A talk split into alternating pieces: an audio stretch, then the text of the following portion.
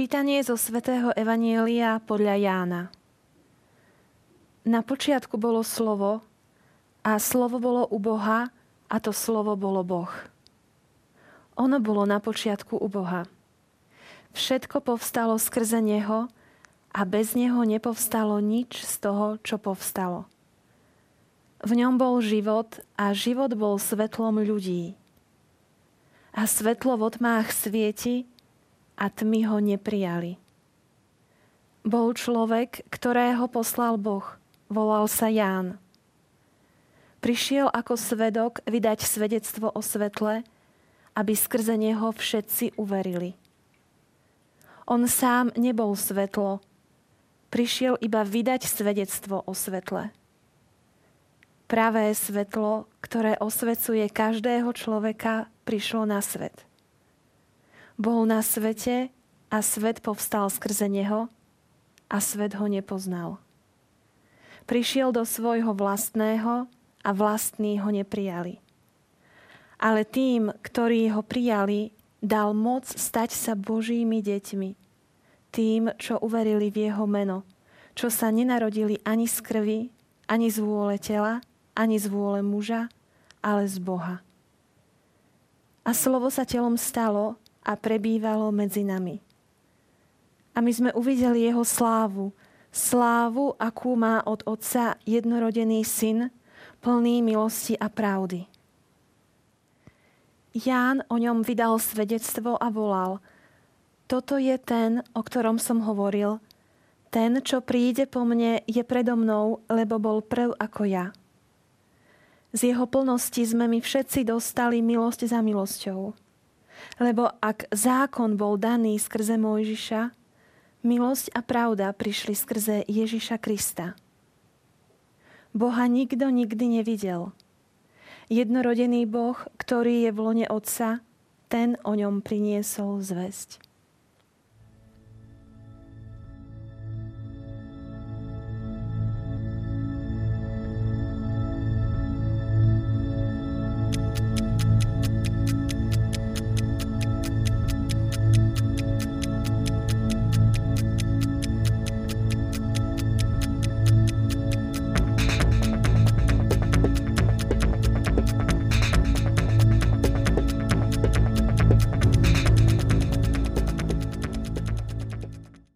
Televízni diváci, opäť vás vítam pri sledovaní našej relácie EFETA v novom roku, v roku, ktorý je rokom 7 bolesnej Pany Márie u nás na Slovensku.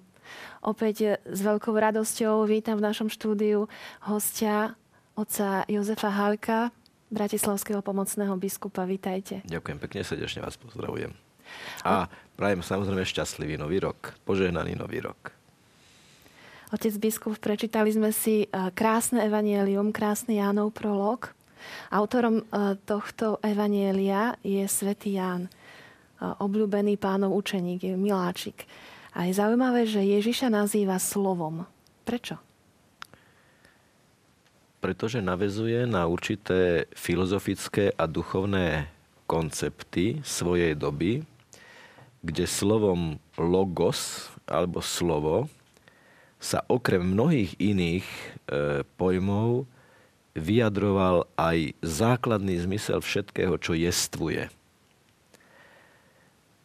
v tom čase v okolitom svete a v gréckom svete sa ten logos pokladal za základ všetkého, čo jestvuje, ale zostávalo to na tejto abstraktnej úrovni.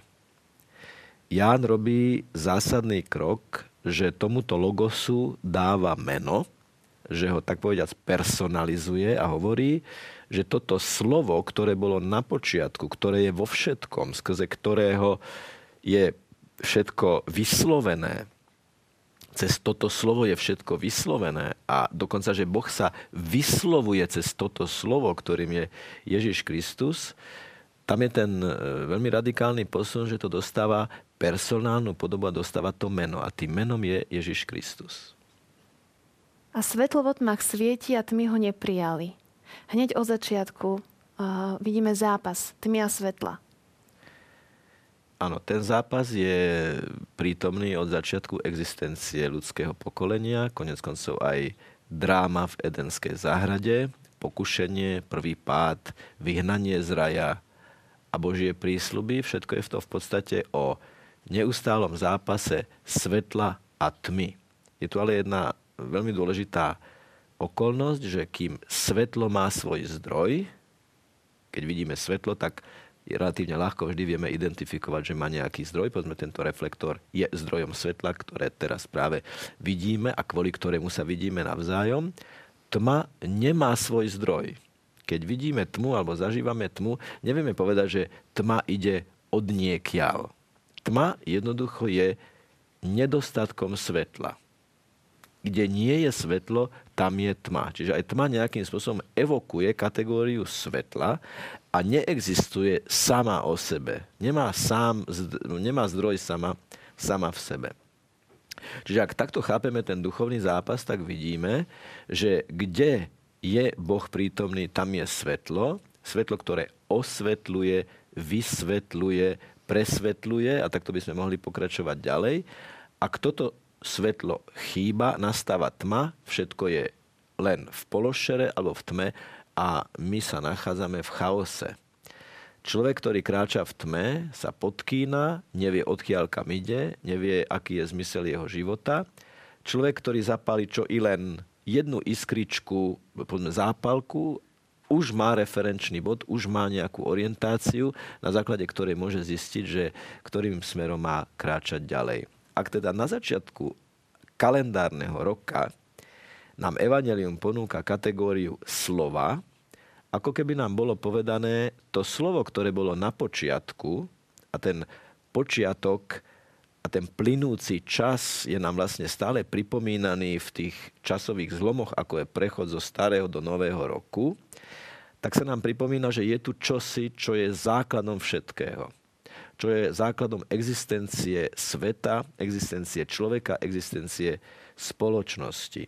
Lebo je veľmi dôležité si uvedomiť, že ak hovoríme, že Boh stvoril svet, tak to nie je len jednorázová záležitosť. Boh svet nielen stvoril, ale ho udržuje v existencii. To, že my teraz existujeme, to, že veríme, to, že sa snažíme prenikať do podstaty veci, to, že Ježiš Kristus nás inšpiruje, to, že biblické čítania nás inšpirujú, je aktuálne Božie stvoriteľské pôsobenie v nás a medzi nami. Čiže to slovo, o ktorom sa hovorí, vonkoncom nie je čiste len nejaká filozofická kategória prevzatá z minulosti a interpretovaná v prítomnosti, ale je to čosi, alebo ešte presnejšie, kto si, kto aktuálne tu a teraz pôsobí. A je veľmi dôležité si uvedomiť aj v prvý deň kalendárneho roka, že tých 365 dní, ktoré máme pred sebou, sú dni, do ktorých Boh chce svojou stvoriteľskou láskou vstúpiť. Ide o to, či my budeme v tme alebo vo svetle. Či mu to dovolíme alebo nedovolíme. Či ho pozveme alebo či ho vymkneme. Je to na každom jednotlivcovi, aby sa rozhodol.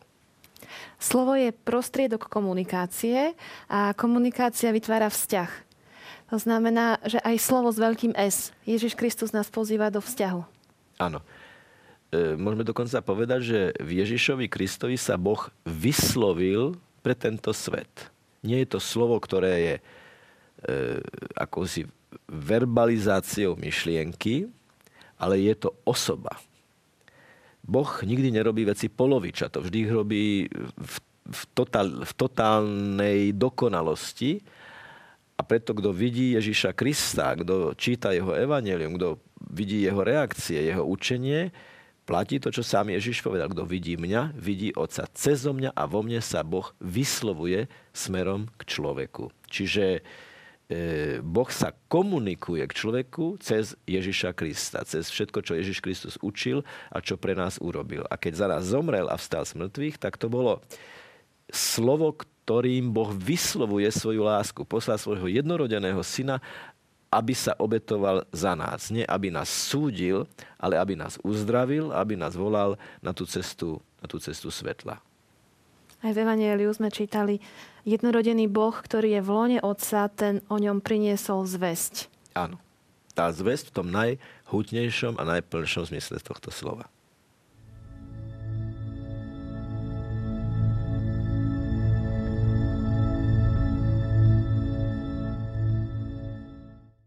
Otec biskup, vy ste povedali takú peknú vetu, že Boh sa v Ježišovi Kristovi vyslovil.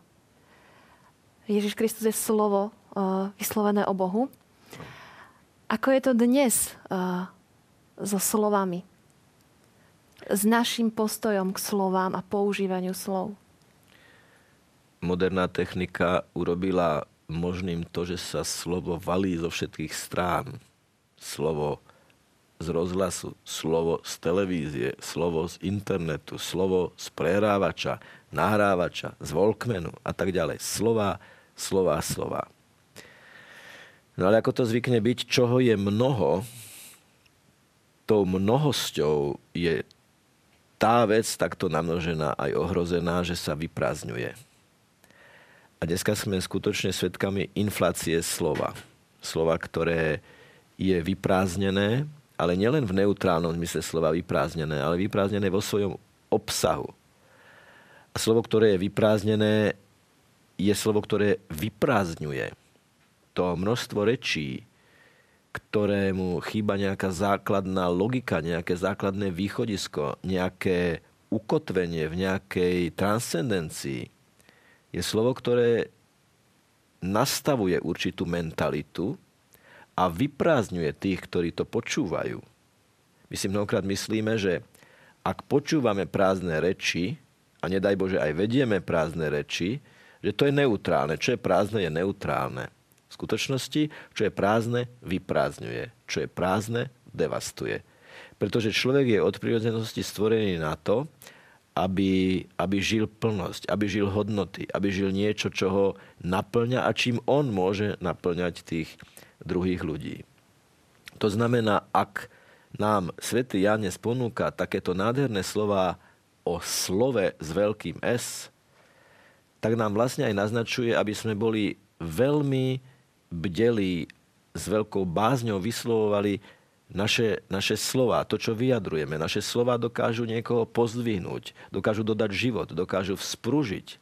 Psychológovia hovoria o podpornom prístupe, ktorý je dôležité zachovávať voči druhým ľuďom, najmä tým, ktorí sú v nejakej kríze. Ale jedno jediné slovo dokáže zabiť, dokáže frustrovať, dokáže sklamať, dokáže odrovnať. Možno aj preto, E, že sú tie slova vyprázdnené a že ich používame mnohokrát aj bez toho, aby sme uvážili, aké budú mať dôsledky tie naše slova. Oni majú moc vyroniť slzu, keď niekomu povieme, urobil si to výborne, si skvelý, si, si, si talentovaný. Jednoducho povieme niekomu, že, že fajn. Také slovo dokáže vyroniť slzu dojatia alebo navodiť úsmev. To je sila slova. To je vyslovené slovo, ktoré sa v druhom človeku odráža. Ale povedať niekomu tvrdé slovo, zarezať do duše, neuvážene, cynicky, tvrdo, to dokáže človeka paralizovať, doslova paralizovať. Božie slovo je slovo lásky. Boh sa vyslovil smerom k človeku cez svojho syna, ktorý prišiel nie aby súdil, ale aby dával život. A toto je model a pozvanie pre všetkých, aby naše slova, ktoré vyslovujeme, a to aj slova, ktoré niekedy musia byť tvrdé a úprimné, pretože láska nie je kompromis s pravdou, láska musí byť vždy v pravde, ešte aj tieto slova musia v konečnom dôsledku dvíhať a otvárať tomu druhému človeku perspektívu, aby vedel, že má kadiaľ kráčať ďalej na to, aby naše slova boli takéto povzbudzujúce, ako hovoríte, tak aj my musíme mať vo svojom srdci svetlo. Áno. Priniesli ste si do uh, štúdia uh, sviečku.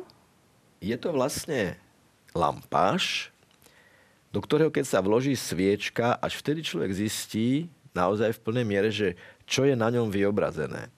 Z jednej strany je Panna Mária – keď je za ňou svetlo, ako keby nám to vyjadrilo, že, že ona je tou, ktorú budeme rozímať celý tento rok. Pretože to bude rok sedem bolestnej Panny Márie.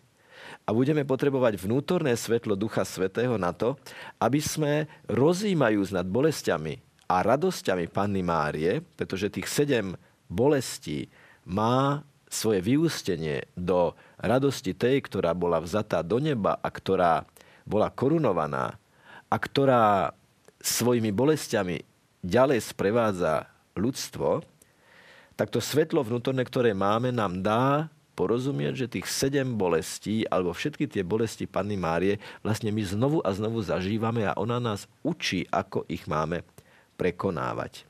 Z druhej strany tohto lampáša vidíme kríž. To je symbolické, pretože ak budeme hovoriť o sedem bolesnej Pane Márii, tak nevyhnutne budeme musieť rozímať o kríži, na ktorom zomrel jen jej syn Ježiš Kristus.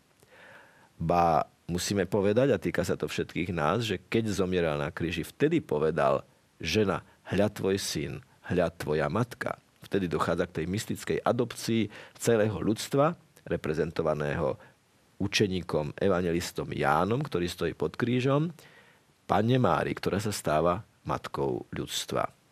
No a keby sme to, keby sme to obrátili, tak tu vidíme, vidíme vlastne rúže, to je tretí symbol, a rúže sú skutočne symbolom bolestnej cesty ku kráse, pretože rúžu ťažko chytíme bez toho, aby sme sa nedotkli jej pichlavých trňov, ktoré môžu symbolizovať napríklad aj Ježišovú trňovú korunu, alebo čokoľvek, čo je trnisté, trnistá cesta. A hore je ale nádherný, voňavý, krásny puk rúžového kvetu. Kvetu, ktorým je rúža. Takže tieto tri symboly istým spôsobom môžu symbolizovať aj ten náš nový rok. Je tam Panna Mária, o ktorej bolestiach budeme rozímať. Je tam kríž, o ktorom budeme nevyhnutne rozímať v spojitosti s jej bolestiami. A je tam rúža, o ktorej hovoríme v litániách. Panna Mária je rúža duchovná.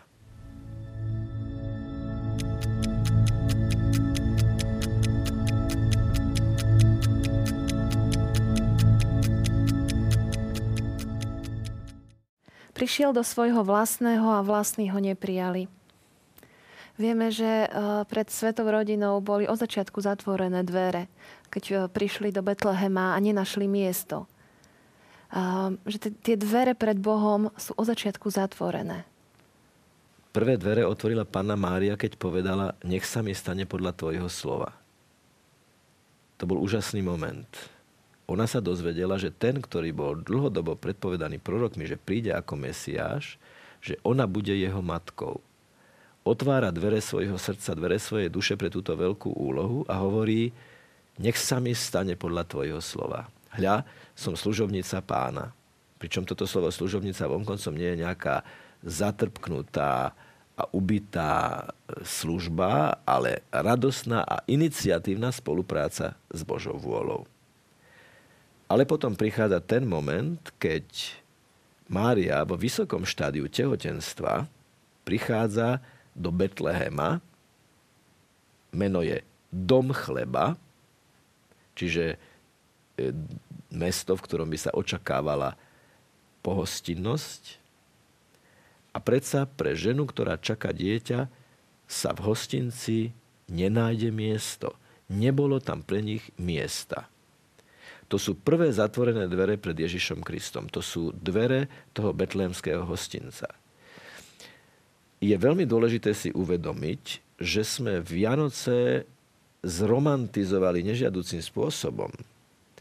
Pán Ježiš sa nenarodil v betlémskej maštali preto, aby sme my 2000 rokov mohli alebo od čia svätého Františka mohli vytvárať romantické selánky o tom, ako sa Ježiško krásne narodil v prírode, narodenie v maštalnej jaskyni je dôsledkom zatvorených dverí betlemského hostinca. Nie výsledkom nejakej romantiky, ale výsledkom ľudskej uzavretosti. Čiže tieto zatvorené dvere pred panou Máriou sú zase modelovou situáciou pre celé dejiny, pretože tých zatvorených dverí pred Ježišom Kristom, aj potom počas jeho života, bude, bude viacero. No a sme pozvaní, aby sme aj my otvorili dvere. Otvorili dvere našich rodín, otvorili dvere našej duše, nášho srdca. Iste si mnohí uvedomujú, že keď dávajú ten svietnik do okna, tak je to symbol ktorý má byť akousi satisfakciou za zatvorené betlémske dvere, za zatvorené dvere betlémskeho hostinca. Lebo tento zvyk údajne pochádza z, zo symbolu dať najavo, že naše dvere sú otvorené. Keby išla okolo svetá rodina, tak naše dvere sú otvorené na to, aby sa medzi nami a v našom byte, v našom spoločenstve narodil Ježiš. Tento symbol je veľmi pekný. Dôležité je, aby vyjadroval aj určitý konkrétny postoj. Nie len e, nejaký postoj, ktorý potom, keď by prišlo na lamanie chleba, tak nakoniec ho nedodržíme. Čiže dôležitejšie je mať ešte to svetlo vo svojom srdci ako výraz toho, že chceme byť neustále a živej komunikácii s Ježišom Kristom. Chceme ho mať doma, nielen na návšteve, v našej duši a v našich vzťahoch. Keď otvoríme tieto dvere, tak uh, Svete písmo o nás hovorí, ale tým, ktorí ho prijali, dal moc stať sa Božími deťmi. A je to taká zvláštna kombinácia dieťa a moc. Áno. Je naozaj veľmi zvláštne skombinovať v jednej jedinej vete, že máme moc stať sa Božími deťmi. Nezvykne sa dieťa kombinovať s mocou. E, toto vyjadruje svätý Pavol takými paradoxnými slovami, keď hovorí, len keď som slabý, som mocný. Čiže len keď pred Bohom som slabé dieťa, odkázané na Boha, vtedy začínam byť silný, lebo vtedy v tomto postoji pokory a otvorenosti môže začať Boh pôsobiť vo mne. Len keď sa otvorím Bohu, a len keď poviem Bohu, že bez Neho nemôžem nič urobiť, ako nám to konec koncov Pán Ježiš sám povedal, vtedy začínam byť silný, pretože vtedy vo mne začína pôsobiť Božia sila. Čiže paradoxne, k tomu, aby sme boli silní, musíme byť naozaj pred Bohom veľmi pokorní. A to je celoživotný proces, celoživotný zápas. Lebo priznať si to, uznať si to, nie je zase až také jednoduché. Naša ľudská uzatvorenosť a domýšľavosť je niekedy veľmi, veľmi silná a veľmi náročne sa prekonáva. Takže nemusíme mm, sa obávať byť slabými. E, nemusíme sa obávať uznať, že bez Boha sme slabí a že bez Neho, e, bez neho sa túlame. Rozdiel medzi tulákom a putníkom je ten, že putník je tulák, ktorého oslovil Boh a povedal mu, že tvoja životná cesta má smer. Už nebudeš tulák, už budeš putník, lebo vieš, odkiaľ kam a prečo kráčaš slovo z dnešného evanielia, teda Ježiš Kristus, malo svojho svetka. A tým bol Ján Krstiteľ. Áno. A mm, sme na začiatku nového roka a tiež sme pozvaní byť svetkami tohto slova. Akým spôsobom môžeme robiť? E, predovšetkým Jan Krstiteľ bol veľmi autentický. Prichádzal z púšte ako chudobný muž, bohatý na Boha vo svojom srdci. Jeho jediným bohatstvom bol Boh, ktorého ohlasoval. Preto bol taký autentický, preto mu mnohí verili, pretože v tom nebola žiadna ani štilizácia, ani ideológia, ale jednoducho vnútorný oheň, ktorý ho viedol k tomu, aby ohlasoval, že treba urovnať cestu pánovi.